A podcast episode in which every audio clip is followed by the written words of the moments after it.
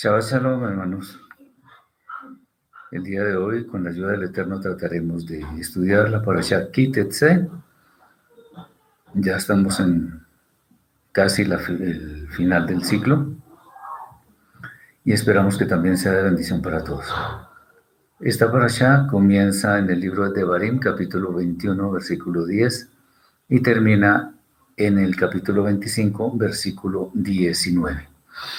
Eh, vamos a hacer las preguntas de siempre que, queremos hacer en cada parasha.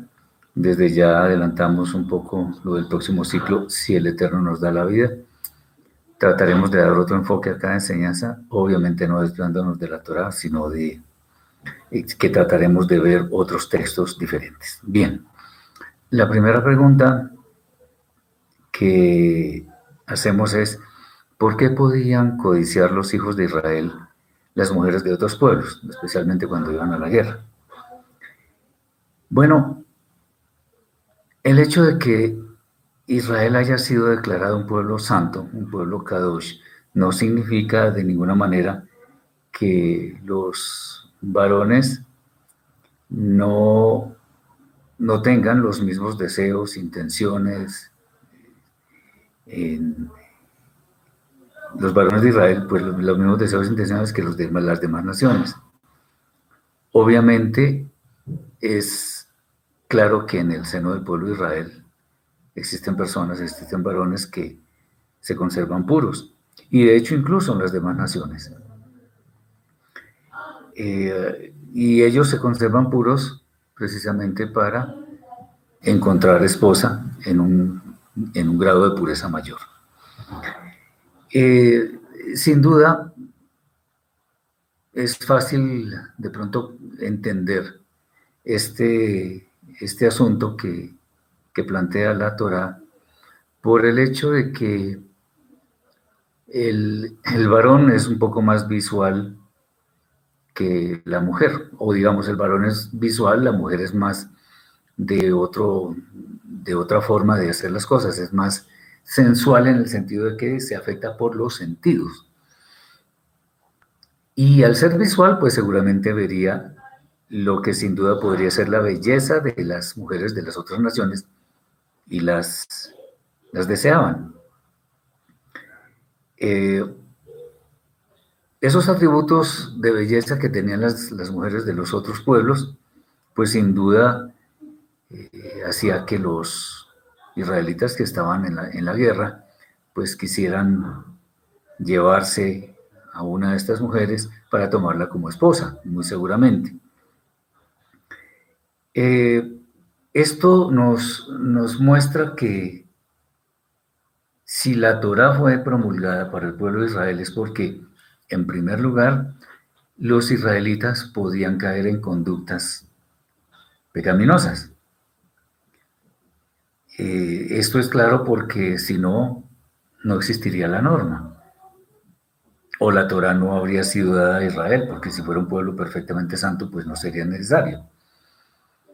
Eh, el, tema también tiene que ver con, a ver si recordamos, desde el comienzo del, del tiempo en la tierra, cuando el Eterno creó al hombre y a la mujer, recordemos que Javá ella trató de ir un poco más allá de lo que el Eterno estableció. ¿Qué significa esto? Que el Eterno hizo una prohibición de comer de un árbol.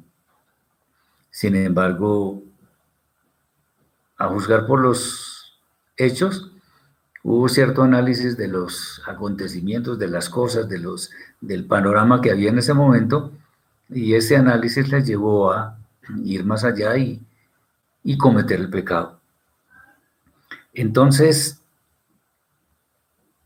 cualquier persona es susceptible de buscar otras posibilidades en todas las áreas de la vida, de explorar.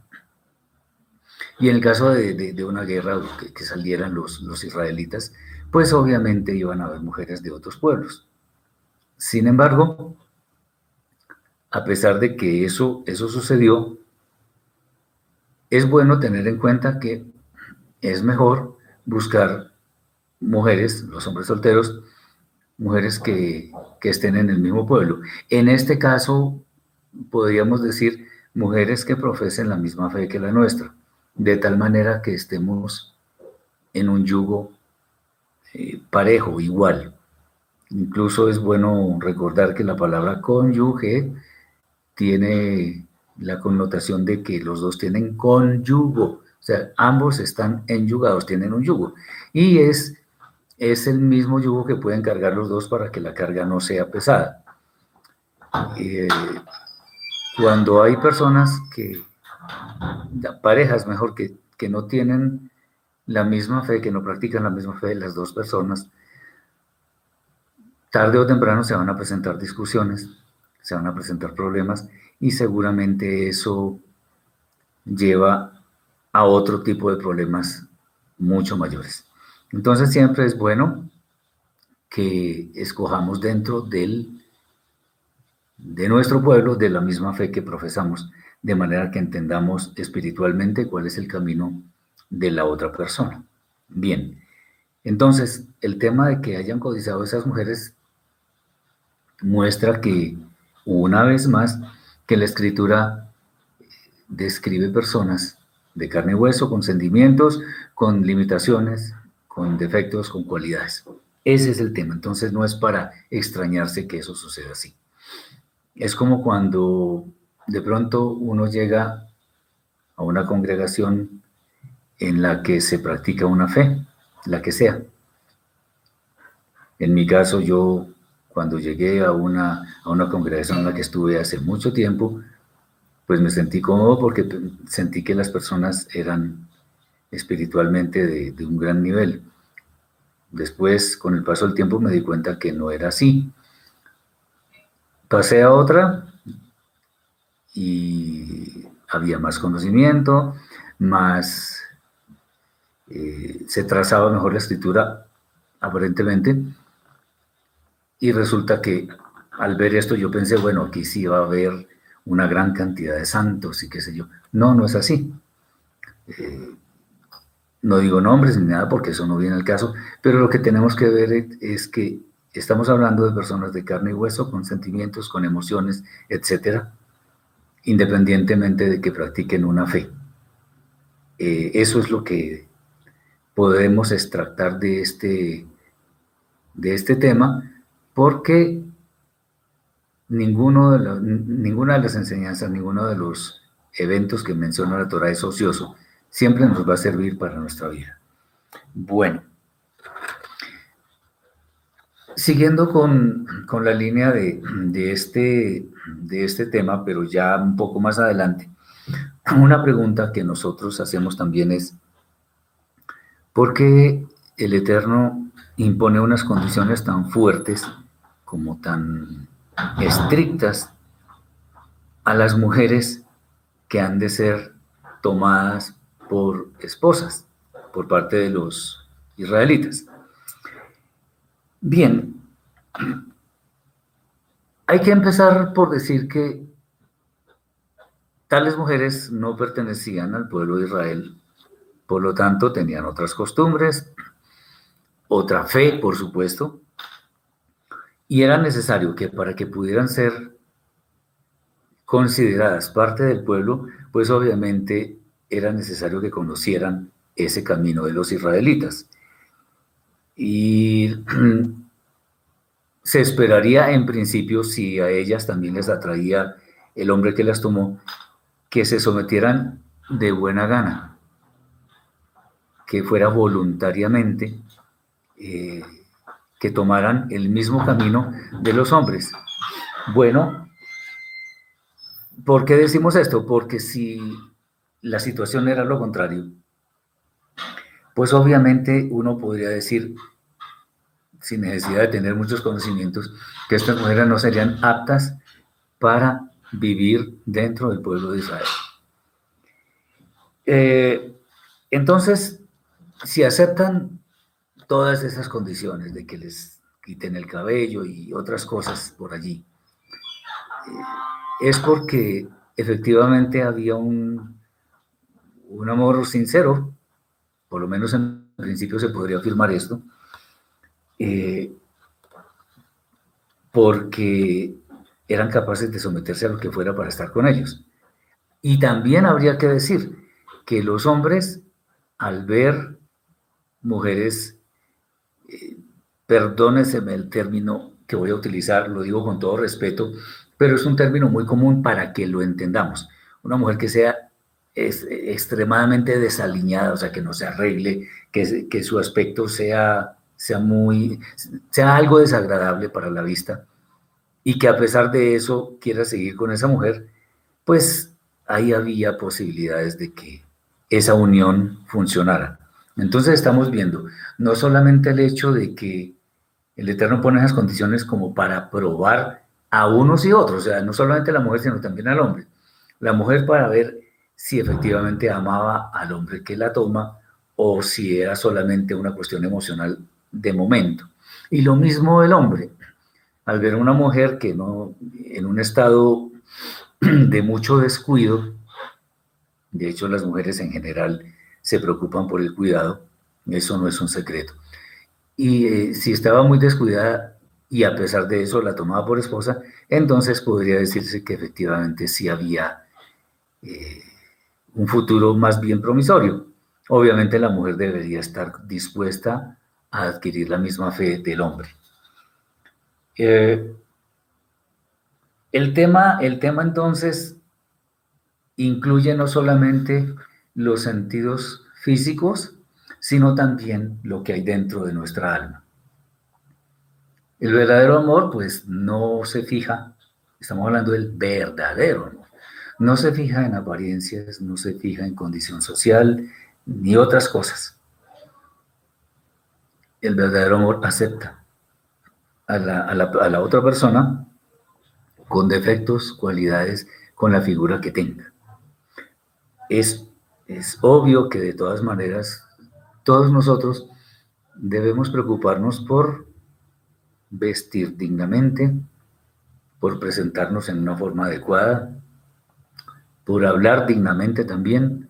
Y eso es independientemente del sexo, independientemente de, como decía, de la condición social y de otras cosas. Eh, eso, eso lo debemos tener en cuenta. Ricardo dice en la misma que, que no se debe usar rompa de hombre y de mujer. No se me adelante, ya vamos a hablar de eso más luego. Bien, entonces, esto, este tema aparentemente podría ser tomado para la época de nuestro pueblo al pie de Sinaí y en su travesía por el desierto. Bueno, pero es que hoy en día también nos aplica. ¿Cómo?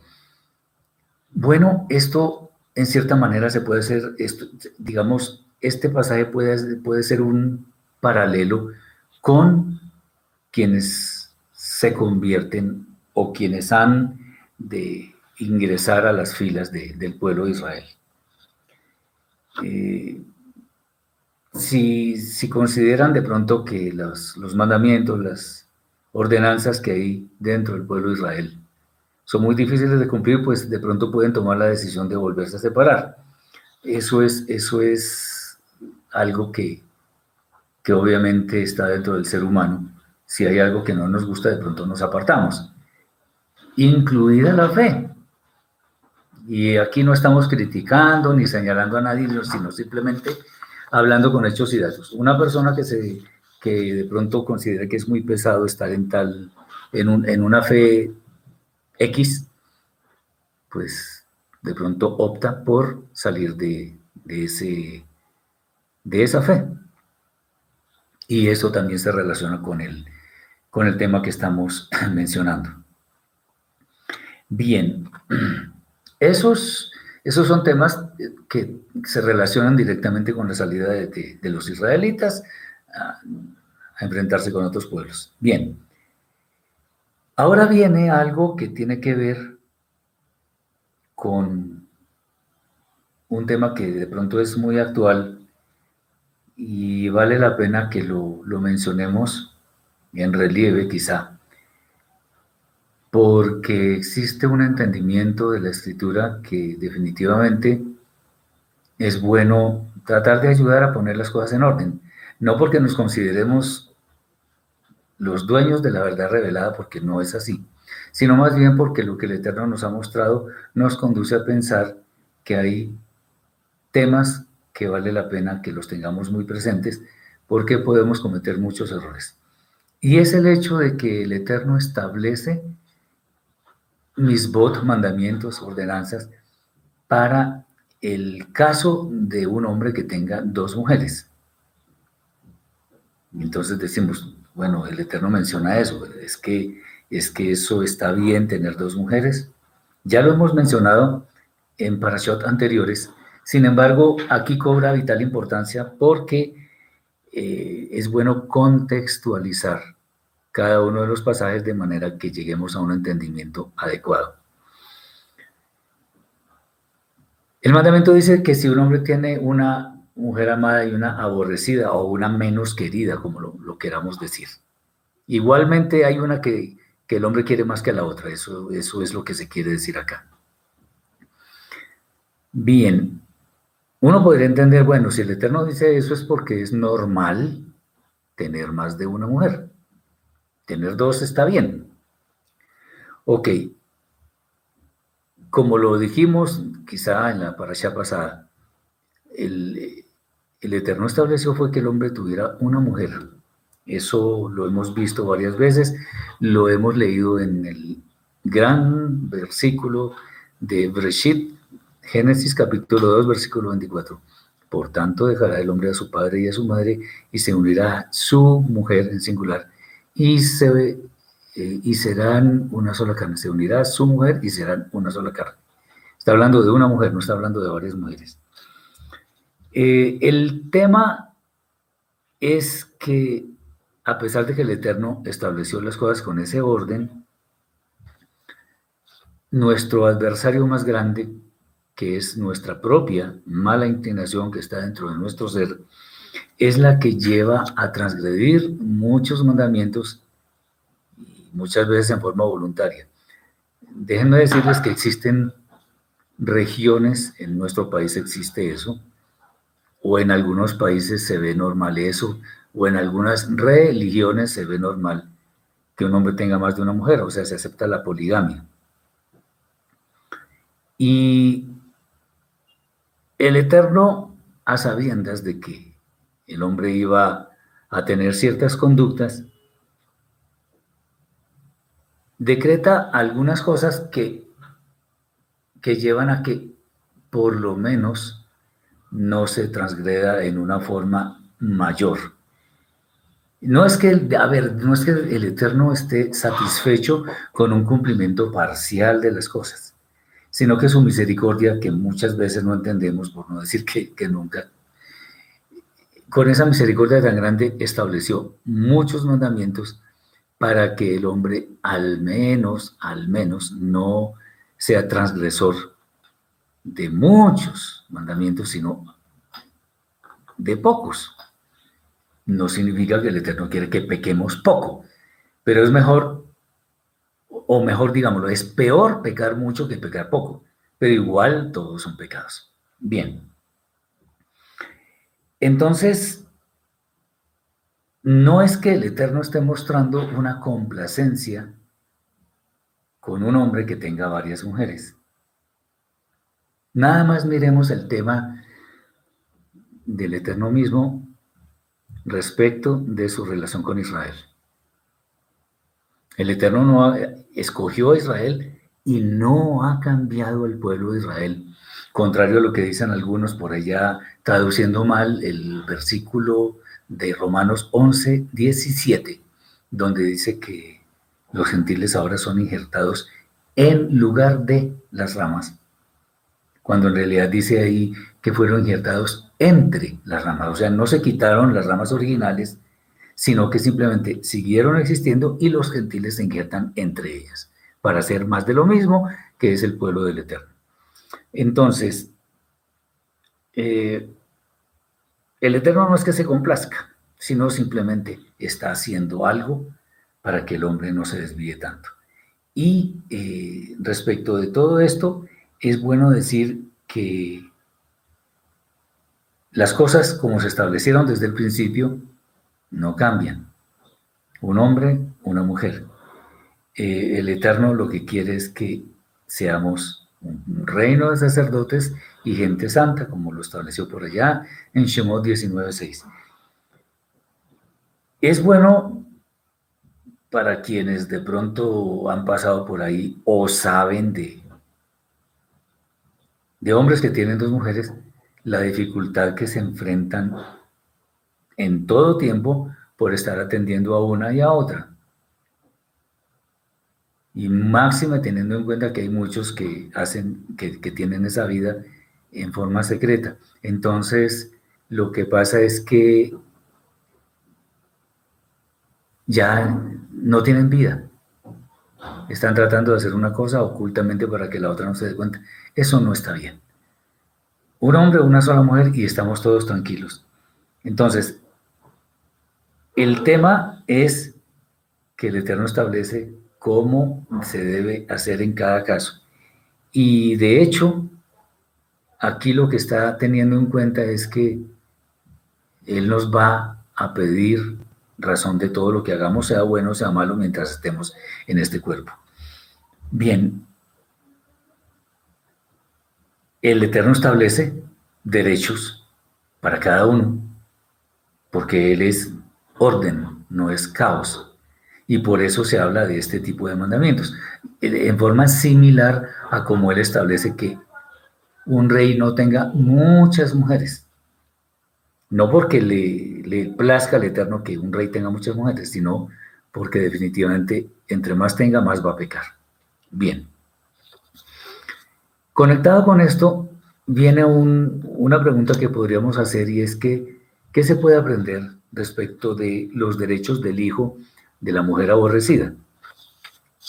Qué interesante porque esto también en forma,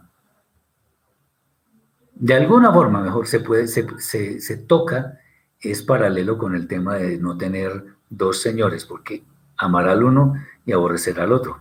Aquí lo mismo, ¿Qué pasa con el hijo de una mujer aborrecida? Bien, el, tema que aquí, sobre el cual se hace cierto énfasis, es que el hijo de la aborrecida es el primogénito. Entonces, ¿qué pasa en ese caso? ¿Por qué el Eterno legisla de esa forma? Bueno, porque primero porque el Eterno es justo, segundo también porque es misericordioso. Y Él no tuerce el derecho, sino que hace decreta, establece lo que es justo. Recordemos el famoso término sedaka. Sedaka es la calidad de quien hace lo que es justo delante del Eterno. Entonces, si hacemos lo que es justo, veremos que el Eterno está haciendo lo justo. ¿Qué es lo justo? Si el hijo de la, si tiene hijos con una y otra, y el primogénito, el que nació primero, pues para que seamos claros, es de la que no quiere tanto o de la que llaman la aborrecida, pues ese va a tener el derecho de ser el primogénito, le guste o no le guste a los padres o al hombre al que, al que está eh, viviendo esta situación. Entonces, al establecer el derecho de la primogenitura, al que de hecho la tiene, lo que está sucediendo acá es que se están previniendo posibles dificultades que puedan ocurrir después, cuando ya los hijos crezcan, cuando se hable de reclamar ciertos derechos, en fin. Cuando no se siguen estos derechos, cuando no se sigue ese orden, sin lugar a dudas van a venir problemas, eso es clarísimo. Eh, dice Ivana, como Lea, su hijo Yehuda al final heredó la primogenitura. En realidad, él heredó fue como la preeminencia entre los hermanos, pero el de la primogenitura al final fue Joseph. Joseph fue, y es fácil decirlo, que es bueno esta, esta anotación, porque a Joseph, recordemos que al hijo, al primogénito, siempre se le daba una doble porción, una doble porción que a sus hermanos. Y, y, a, Yosef como primogénito, recordemos que en alguna parte dice Efraín es mi primogénito. Efraín, Yosef e Israel son sinónimos para el caso de más adelante cuando se hable de las tribus. Eh, al darle doble porción, o sea, Efraín y Menashe, que llegaron a ser dos tribus de Israel, le está dando doble porción, que es la que atestigua que Joseph llega a ser el primogénito. Entonces, Yehudá lo que heredó fue el cetro, el reino, pero el primogénito en últimas podría decirse que fue Joseph. Eso es básicamente bueno hacer esta claridad. Bien, de acuerdo con esto, si sabemos que, que tener dos mujeres no es adecuado, y mucho menos más de dos, pues es mejor tener una, pero si, si sucede eso, pues habrá que acatar el tema de que si el, primogénito es hijo de la mujer menos querida o aborrecida, como lo quieran llamar, pues ese es el que va a llevar el derecho. No hay nada más que decir. Porque nació primero. Ahora los, los hijos no tienen culpa de nada. O sea, no tienen culpa de venir al mundo. Entonces el, el Eterno lo que hace es poner orden a este tipo de cosas. Bien, hay, bueno, yo no sé, este tema me parece un poco difícil porque obviamente esto puede hacer ver mucha dureza por parte del Eterno. Pero a la luz de que Israel debe ser un pueblo Kadosh, un pueblo santo, sale una ordenanza como la que vamos a mencionar y es el tema del hijo contumaz y rebelde. Eh, cuando el hijo que es rebelde, que es que deshonra a sus padres e incluso al Eterno por, por extensión, cuando los padres lo llevan a donde los jueces y él no, no quiere cambiar su conducta, el Eterno dice que deben matarlo, hay que apedrearlo, hay que, hay que proceder a quitarle la vida. Uno dice, bueno, pues eso es, eso es terrible. Porque si nosotros nos imaginamos hoy en día a nuestros hijos, pues uno nunca se imaginaría hacer algo de ese estilo. Pero lo cierto es que en ese momento eh, se estableció eso, por la santidad a la que se debía el pueblo de Israel. Eh, los padres son la autoridad que establece el Eterno en la tierra para los hijos, o la primera autoridad porque después tendrán otras, dependiendo de, la vida que adopten. Y al, al maldecir a los padres, ser rebelde con los padres, se está haciendo rebelde con el Eterno. Y cuando la conducta es repetitiva y es básicamente de rebelión, pues acordémonos que la rebelión es como la idolatría y la idolatría pues lleva a la muerte. Ese es el tema. Entonces, más que fijarnos en eso, porque lamentablemente la constitución de los países que habitamos en este momento no es la Torah. Entonces no podemos decir que la Torah es la que guía nuestras vidas. Obviamente en forma individual sí debe ser así. Y nosotros no debemos cambiar. Pero no debemos llevar al cumplimiento literal de esto. Hoy en día quiero decir, porque puede haber muchos problemas.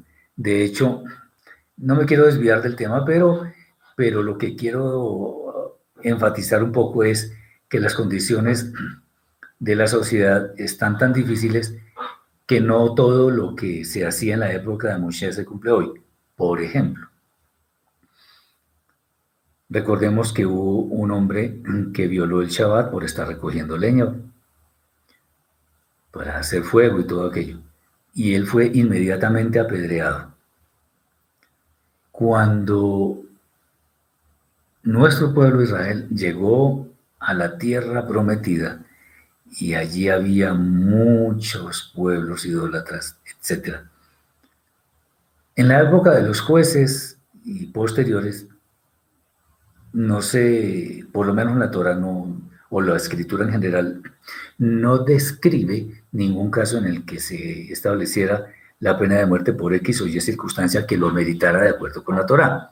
¿Por qué? Porque estaban mezclados con otros pueblos y posiblemente al realizar la ejecución de una de estas penas, los demás pueblos iban a alegar, o, iban, o más que alegar, iban a profanar innecesariamente el nombre del Eterno, porque incluso lo podrían llamar Hasbe Shalom, que él es injusto o algo así. Porque si muere un israelita y no muere un, un, idólatra que comete la misma falta, la misma falta, entonces posiblemente se podría decir que se está midiendo con un rasero diferente. Entonces el tema es, eh, en este caso, que hoy en día pues esta misma, digámoslo de esta forma, está congelada porque las condiciones no se dan. Además no están los jueces de Israel, no hay una cantidad de cosas que deben existir para que se cumplan estas sentencias. Bien, ah, ahora sí vamos a hablar un poco de lo que preguntaba el hermano en cuanto al, al tema del vestido del hombre y de la mujer. Es interesante. Hoy en día tenemos un mundo que tiene muchas costumbres, tiene muchas prácticas y la vestidura para los que nos interesa ese tema se ha convertido en, algo que, que prácticamente como que no importara. Está el tema de que las mujeres se visten como hombres, los hombres como mujeres. El tema de, ahora llaman disque sexo no binario, una cantidad de cosas que a mí me aterra eso, yo no, no puedo con eso. Y el vestido en, particular tiene que ver mucho con esa identidad que cada persona tiene. Si el Eterno habla de que el hombre debe vestirse como hombre y la mujer como mujer, es porque ese tema es muy importante. Alguno dirá, bueno, pero es que lo que más interesa es lo que tengamos en el alma, lo que está en el interior. El exterior, ¿qué nos importa? No, sí nos importa. Realmente sí nos importa. Porque, digamos que externamente debemos reflejar lo que somos internamente. Y aquí no estoy hablando de vestiduras lujosas, ni mucho menos, ni, ni, ni costosas, ni vistosas, ni nada de eso. Estamos hablando de, de vestiduras dignas, de vestiduras decentes, independientemente de que seamos pobres o ricos. Eso no tiene nada que ver. Eh, en el pasado, cuando incluso en la época de nuestros abuelos quizá, y mucho antes, y por supuesto en la época de los patriarcas, en la época, en la, la cual fue dada la Torah, pues había una distinción muy clara respecto de la vestidura. Eh, por ejemplo, es posible, o no, muy seguramente, los hombres también utilizaban túnicas, las mujeres también. Entonces, ¿cuál era la diferencia? Pues era muy fácil distinguir entre un hombre y una mujer. Acordémonos del tema de la barba, acordémonos de, otras cosas. Eh, hoy en día se pregunta mucho, bueno, porque hay algunas congregaciones religiosas que tienen muchas prohibiciones a las mujeres especialmente. No les permiten entrar con pantalón, no les permiten entrar con, un, con falda hasta cierta altura, bueno, en fin. Eh, maquillaje cero o muy poco. Bueno, hay muchas restricciones. El tema de, de, que un hombre debe parecer hombre y una mujer parecer mujer, a muchas mujeres les asalta la pregunta de que es cierto que la mujer no, se puede, no puede usar pantalones. Bien, entonces vamos a tratar de, aclarar un poco esto. Si el hombre, a ver, si un hombre se usa un pantalón de hombre, porque hay pantalones para mujeres. Uno lo ve en cualquier momento y uno inmediatamente se da cuenta que es un hombre. Y hay pantalones especiales para mujeres en los que si una mujer, por supuesto, lo está usando, uno sabe que es una mujer. Entonces no se trata de que el pantalón es solo es eh, exclusivo de los hombres, sino que hay pantalones para hombres y pantalones para mujeres. Hay camisas de los hombres que tienen unas características muy especiales. Las mujeres tienen camisas o blusas, como las quieran llamar, y al usarlas se ven como mujeres. Ese es el tema. el hombre debe siempre parecer hombre, o sea, ser y parecer hombre. Y la mujer otro tanto, la mujer ser y parecer mujer. Eh, tengamos en cuenta que el, el Eterno creó al hombre y a la mujer con unos rasgos muy definidos. El alma del hombre y de la mujer son iguales ante el Eterno, pero es claro que físicamente somos muy diferentes. Y bendito el Eterno por crearnos así. Entonces, eh, al decir que el Eterno varón y hembra los creó, y después, llamémoslo así, el Eterno insiste en el tema de que todo es según su especie. Eso significa que la mujer debe ser siempre mujer y el hombre debe ser siempre hombre. Y es bueno insistir con eso. Uno hoy en día ve parejas que van caminando por la calle, están agarrados de la mano y no se sabe cuál es hombre y cuál es mujer. Muchas mujeres tienen la costumbre de raparse completamente. La escritura dice que el cabello es digno, es dignidad de la mujer. Eh, los hombres usan unas, unas vestiduras bastante raras, por decirlo menos. En fin, todo este tipo de cosas. Si la vestidura del hombre o de la mujer lleva a que haya cierta confusión en torno a qué es y qué representa, pues ahí hay un error, sin lugar a dudas. A nosotros no nos debe quedar ninguna duda de que una persona, apenas la vemos, es un hombre o es una mujer, ya, no es más. Obviamente esto lo digo desde el punto de vista de nosotros los creyentes. Hay otras personas que pensarán de otra forma, eso es asunto de ellos. Pero para nosotros es importantísimo que esto sea claro. El hombre es hombre y la mujer es mujer. Y no solamente se trata de algo externo, sino que internamente cada persona también tiene sus roles.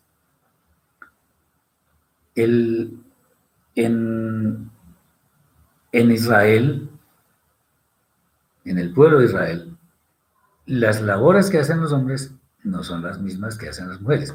Eh, al menos remontémonos a la época de, de Moshe, de los patriarcas, etc. ¿Quién era quien salía a conseguir el sustento? El hombre. ¿Quién hacía las labores en la casa? La mujer. No estamos diciendo con esto que es que la mujer no puede trabajar y que la mujer está solamente para lavar platos y eso. No. Lo que estamos diciendo es que existían unos roles muy claros y, y se aceptaban tal cual, porque son roles, son actividades diferentes y complementarias. Bien. Nosotros como, como creyentes debemos ser consistentes y coherentes, no es lo mismo, consistentes que conservamos siempre la misma, el mismo estilo de, de las cosas y coherentes que hay completa correspondencia entre lo que decimos, lo que hacemos. Todos nuestros actos deben ser coherentes con esa fe que profesamos. Entonces, debemos ser consistentes y coherentes en nuestra forma de vestir porque lo que somos adentro lo debemos reflejar afuera. ¿Ok? Eso es bueno tenerlo en cuenta. Si somos algo por dentro, por fuera lo debemos reflejar. Y como decía hace unos instantes, no se trata de vestiduras finas, ricas, de marca o, o, muy pobres. No, eso no tiene nada que ver. Sino que lo que tengamos mucho o poco, en realidad es mucho, refleje del todo nuestra identidad. Entonces, es como, como una casa, un edificio. No es lo mismo una casa de familia que un edificio de oficinas.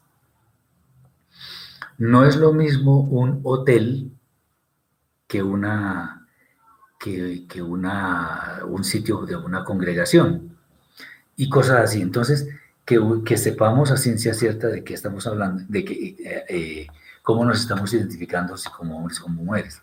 ¿Cómo nos estamos identificando? Quiero decir, no que sintamos ser lo que no somos, sino que todo lo que nosotros somos interna y externamente refleje sin lugar a dudas lo que el Eterno estableció para nuestras vidas. Y espero que, esto sea claro para el hermano que preguntó sobre eso. El, esto del cambio de costumbre, como dice él, es cambio de costumbres de los seres humanos, pero la Torah no ha cambiado, la Torah sigue intacta. La homosexualidad es absolutamente abominable para la Torah. Eso es claro. Y todas estas cosas que, que aparecen últimamente, eso es abominable. El Eterno no se equivoca. El Eterno, y esto es bueno decirlo para terminar con el comentario de este tema. El Eterno, del Eterno son los cojos, los mudos, los ciegos, los sordos, pero no los homosexuales. Si el Eterno dice que los homosexuales en el tiempo de Moshe decía que había que matarlos, los homosexuales que hubiera en Israel, había que matarlos, eso está escrito, yo no me inventé eso es porque el Eterno no permitía que hubiera eh, el homosexualismo ni, ni, cosas similares. Muchas personas alegan que el, sexo, que, nacen con, con, dos sexos, que no sé qué. Siempre hay la tendencia a uno en forma natural. Bien, espero que esto sea claro. Hay algo que también es bueno mencionar respecto de un tema un, un poquito difícil, especialmente para las autoridades de un país, y es el tema de la pena de muerte. Uno podría preguntarse, ¿eso es válido? ¿La pena de muerte es válida? Bueno, vamos a leer un, un versículo y veremos a la luz de la Torah si eso es válido o no es válido hoy en día. En Devarim 24.7 dice lo siguiente, cuando fuere hallado alguno que hubiere hurtado a uno de sus hermanos, los hijos de Israel, y lo hubiere esclavizado o le hubiere vendido, morirá el tal ladrón.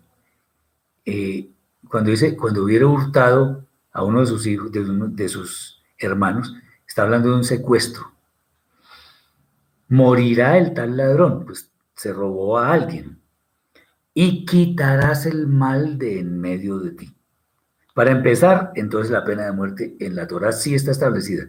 Y aquí está establecida para los secuestradores, está establecida para los homosexuales, para los que practican hechicería, en fin. Bien. La palabra hurtado entonces en este pasaje es gonev, que tiene el mismo, el mismo sentido de las palabras que, que aparecen en las tablas, que es no hurtarás. Que el mandamiento dice es lo tichnov. Acordémonos que en el hebreo, en la lengua hebrea, existe eh, gramaticalmente algo que debemos conocer y es que la raíz, que normalmente son tres letras, de ella se desprenden muchas palabras que están enlazadas de alguna manera. Entonces, lo que se está diciendo acá es que el mandamiento que está escrito en las tablas no es no, no robarás un objeto, qué sé yo, no, sino como no secuestrarás. ¿Qué es lo que nosotros queremos eh, meditar en este momento? Y el pasaje así lo, refleja. Para esta falta tan grande, porque para el Eterno lo es, la pena de muerte se le impone al que la comete. El ladrón, el que hurta, eh, se le llama ganav, o sea, la raíz sigue siendo la misma. Y tiene que ver con secuestrar, tiene que ver con secuestrar. Entonces, la, un ganav, según la Torah, es quien secuestra a otra persona, ganav. Y por eso debe ser retribuido con la pena de caret, con la pena de muerte. Vamos a decir de alguna forma por qué se establece eso así. Porque una persona que está secuestrada tiene casi muerta el alma. Y el alma es aquello que nos lleva a tener una relación con el Eterno. Y si alguien corta esa posibilidad de tener la relación íntima con el Eterno, pues ese alguien tiene que pagar. Una persona que es secuestrada puede quedar con muchísimas secuelas en su alma, en su salud física, en sus sentimientos, que se yo, en muchas cosas. La vida le cambia por completo, muchas veces para mal. Así lo liberen. Una persona secuestrada, pues, es una persona que no, además no puede cumplir las misbos del Eterno. Entonces le está privando de hacer algo que es una maravilla para someterse a alguien que simplemente quiere dinero o algo, o extorsionar, qué sé yo. Bien. En muchísimos países, en la gran mayoría de países del, mundo, ni siquiera se habla de la pena de muerte. Porque dicen ellos que es una pena muy severa, muy dura. Pero también es bueno entender que esos países no están regidos por la Torah, prácticamente ninguno. Y ellos fueron los que rechazaron la Torah. Al rechazar la Torah, pues no se va a querer los, los designios del Eterno, no se va a querer cumplir, obedecer, practicar, meditar. Y sobre esto tenemos que decir que, eh, que, lo que sucede en tantos países del mundo no significa en manera alguna que la Torah se haya equivocado. No. Simplemente los hombres decidieron ir en otra dirección diferente. Incluso es bueno comentar que aún en la Brida Hadashah, en el mal llamado Antiguo, eh, Nuevo Testamento, perdón, se habla de la pena de muerte. Vamos a ver si lo encuentro. Esto está en la carta a los romanos, si no me equivoco, en el capítulo 13. Vamos a ver si, esta, si la encontramos. Si no, les queda para que lo, revisen. Sí, aquí está. Dice, mm,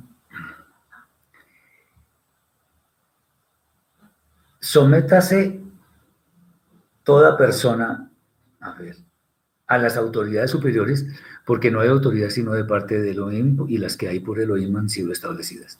De modo que quien se opone a la autoridad, a lo establecido por Elohim, por, eh, resiste. Y los que resisten acarrean condenación para sí mismos. Porque los magistrados no están para infundir temor al que hace el bien, sino al malo. ¿Quieres pues no temer la autoridad? Haz lo bueno y tendrás alabanza de ello. Además dice acá, porque es servidor de Elohim para tu bien. Pero si haces lo malo, teme, porque no en vano lleva la espada, pues es servidor de Elohim, vengador para, para castigar al que hace lo malo. Eso es interesantísimo porque la espada no es precisamente para dar golpecitos en la espada, en la, espalda, aprobando algo, ¿no? La espada es para matar. Eh,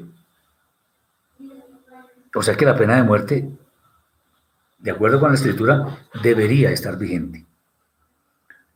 El problema es que el ser humano muchas veces en forma voluntaria no quiere adquirir el, conocimiento que le lleva a conocer mejor la voluntad del Eterno y por eso el mundo está como está.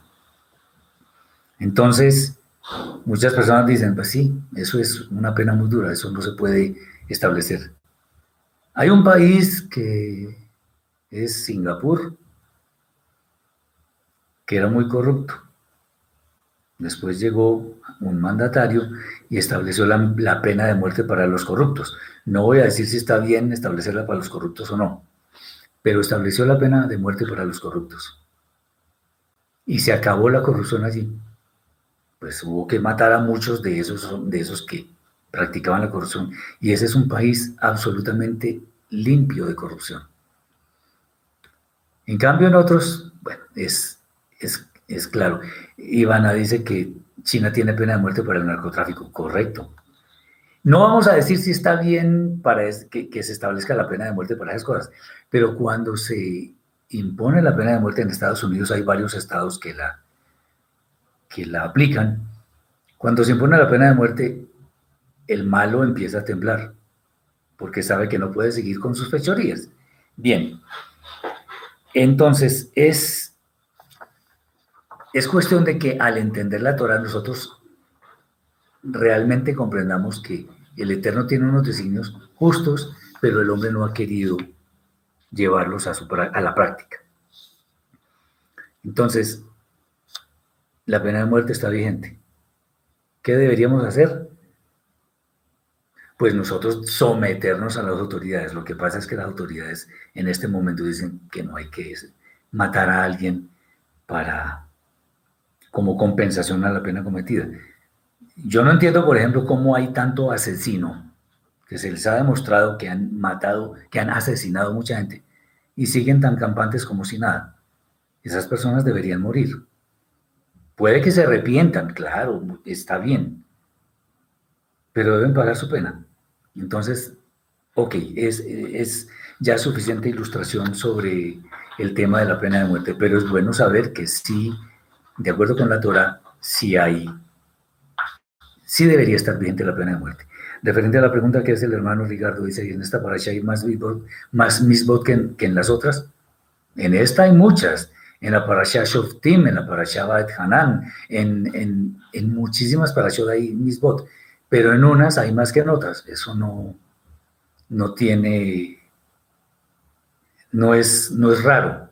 En las, parashot, en las parashot del libro de Bereshit, varias no tienen ninguna. Y hay otras del libro de Devarim, del libro de Baikra, del libro de Bemidbar, que tienen muchísimas. Eso es algo que, que es normal, no tiene no es, no es algo raro, mejor dicho. Bien.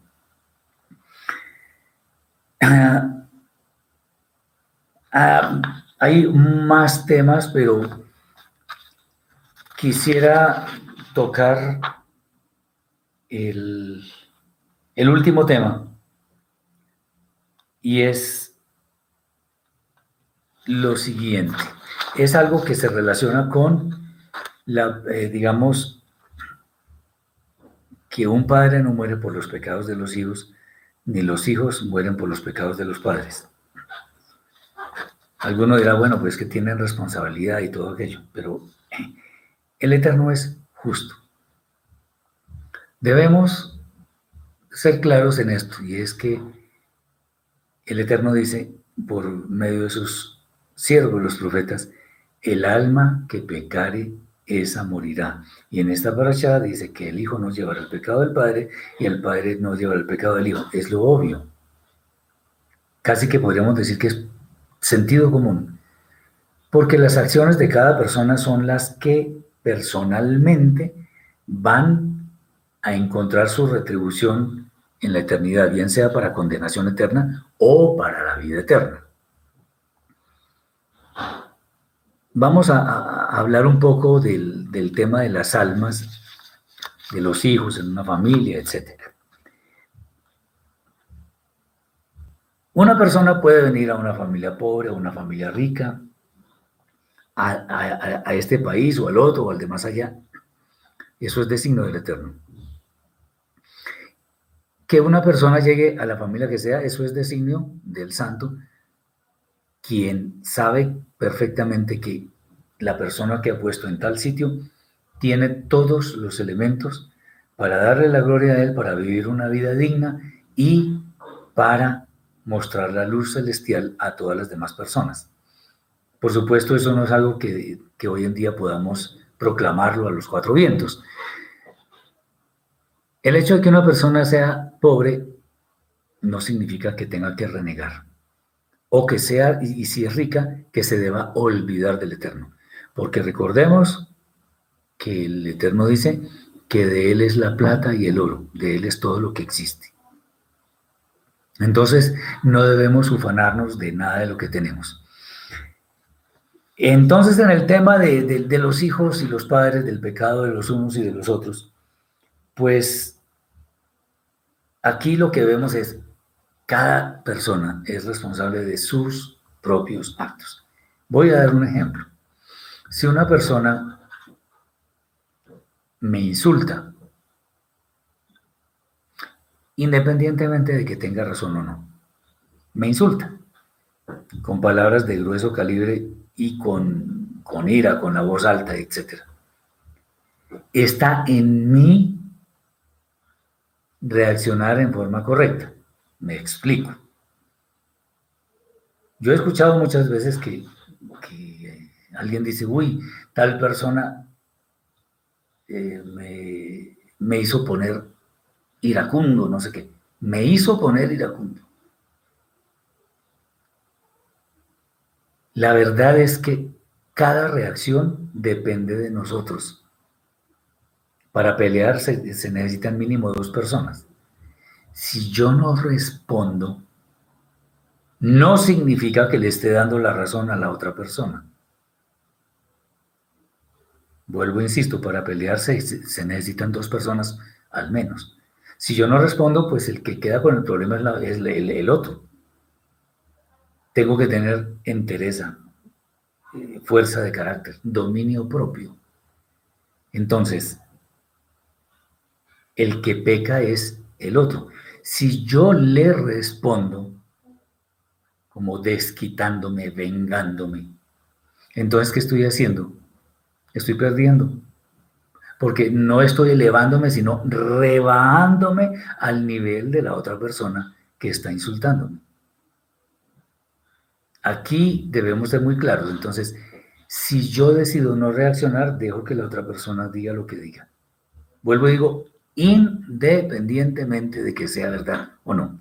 Ahora, si yo quiero replicar algo, debería hacerlo en buenos términos pero no con palabras oeces, no con eh, golpes, qué sé yo, no. En forma tranquila, reposada. Fácil, no es fácil, pero se puede, eso se puede. Por eso es que el Yetzerara mío es mío y él es el que me lleva a pecar.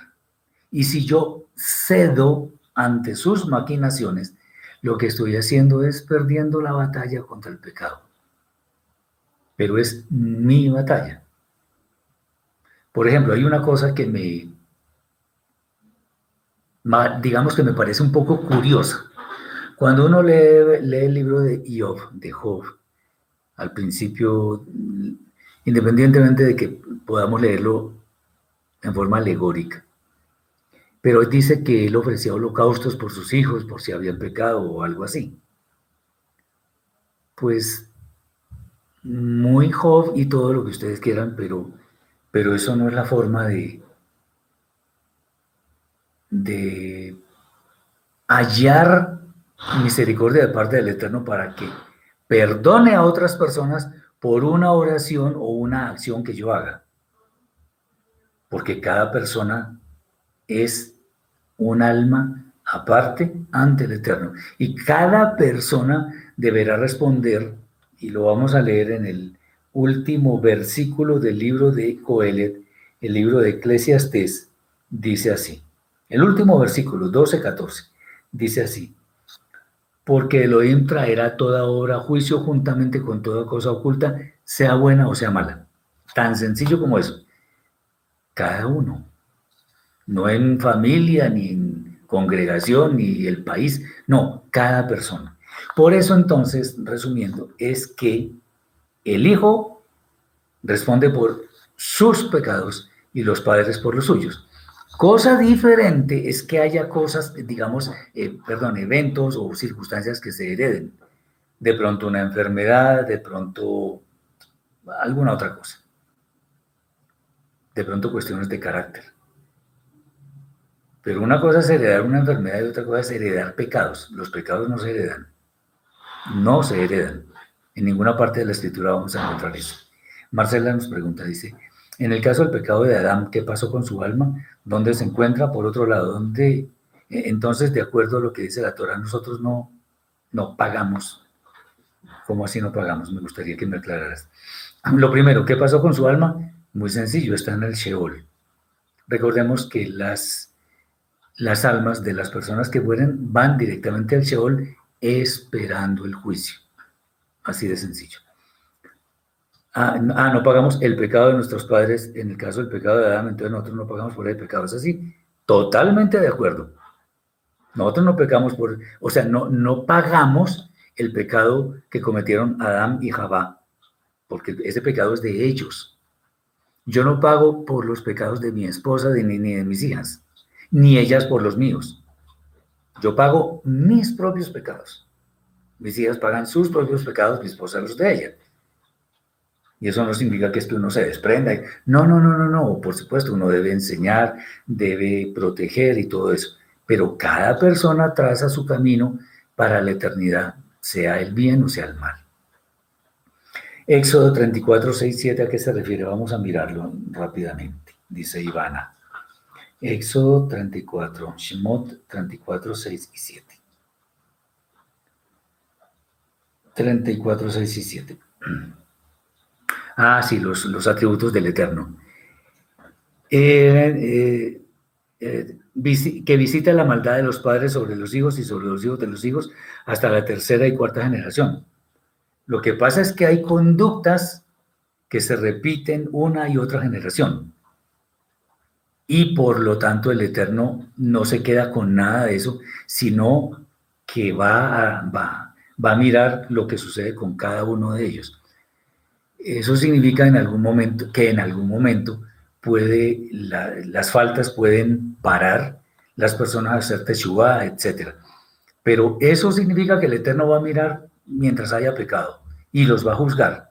Es, digamos, una forma, no es que esté diciendo que los de la, ahí dice que hasta la tercera y cuarta, que los de la quinta generación, no, no, no, claro que sí. Es una forma de decir que los pecados de una y otra generación él los revisa, pero son personales. Ese es el eso es, ese es el tema. Los pecados son personales. Eh, Ricardo dice, entonces cuando dice que el Eterno visitará hasta la cuarta y quinta, ah, sí, eso es lo que estoy diciendo. Cuarta, quinta, octava, novena, vigésima, todas las generaciones.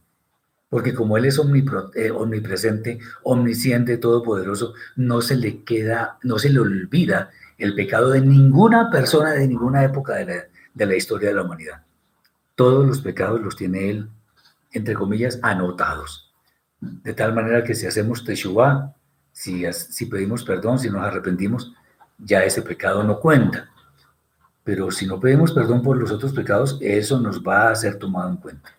Tengamos eso muy claro. Espero que quede más o menos lo de este tema de que cada uno paga por sus propios pecados. El alma que pecare, esa morirá. O sea, el pecado de alguien lo paga ese alguien, no los hijos, ni los padres, ni nada, no, esa persona. Eh, puede ser que por tradición, por tradición o por herencia, haya personas que nazcan con ciertas enfermedades, con ciertas limitaciones, pero el Eterno todo eso ya lo tenía presupuestado. De tal manera que nacer con estas cosas no significa que usted nazca en pecado y no, no sino que tenemos que vivir con eso que, que nacimos. Dice Mauricio Claudia, esto sería lo que dice Kefa, dejando la, la mala manera de vivir que nos enseñaron nuestros padres. Ok, perfecto, muy bien dicho. Ese, ese texto es muy pertinente. Entonces, eso de, la cuarta, la quinta generación, etcétera. De hecho, por aquí hay un tema que tiene que ver con los amonitas, los amonitas y moabitas. Ya lo, ya lo menciono así muy por encima. Entonces, lo de la cuarta, quinta, sexta, séptima generación tiene que ver con el poder del Eterno para juzgar los pecados de cada generación en todo momento. Él visita el pecado de todo el mundo, de los padres sobre los hijos. ¿Qué significa? Después de cada generación, no es que eh, el pecado del padre se lo eh, le, eche la culpa a los hijos, no. Cada persona es culpable de sus propios pecados. Y si la Torah lo dice en más de una de un sitio, es porque es así. Y los, de, los, los demás versículos, que aparentemente han sido traducidos con dificultades, deben ser interpretados a la luz de eso que estamos mencionando. No porque yo lo diga, sino porque está escrito, básicamente. Dice Simón, heredar no significa repetir. Los hijos podrían repetir los pecados de los padres, pero no equivale a que sea herencia. Si los hijos pecan, pagarán ante el eterno. Exactamente. De ahí que sea tan importante, ojo con esto, tan importante, el ejemplo que los padres como maestros deben dar a los hijos. Porque los hijos son casi como esponjas que adquieren todo eso, lo aprenden muy fácil y pueden decir X palabra, ¿y tú por qué estás diciendo eso? Ah, porque, y tú luego no lo dijiste.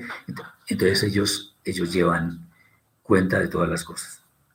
Por eso, como dicen muchos viejos, lo digo con cariño, el mejor maestro es el ejemplo.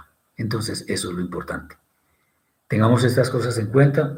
Hay muchos temas más para comentar, pero pues la idea es no prolongar mucho eh, el estudio. Espero que, que sea de bendición para ustedes, para sus familias. Espero que tengan un lindo Shabbat y les recuerdo a quienes quieran visitar las páginas, la página mejor es Torah, nuestra guion Torah, Torah con H al final, .com. Tenemos las redes sociales. Esto no es para hacer alarde de nada, sino para que las personas conozcan la palabra del Eterno. Y bueno, también he anunciado algo sobre los libros que, que estamos distribuyendo, estamos vendiendo, que es el, el Mesías y el Satán, siervos de Dios, así se llama pero en formato digital, en formato PDF, y también el libro de la Meguila de Ruth, el, comentario al libro de Ruth. Y ya estamos sacando también el, libro que se llama Volviendo a casa, que es un comentario de la, de la parábola del hijo pródigo. Les deseo muchas bendiciones, mucha sanidad en todo, en, en su cuerpo, en su alma, en sus finanzas, en todo, y que el Eterno les guarde en este día y todos los demás días de sus vidas. Shabbat Shalom.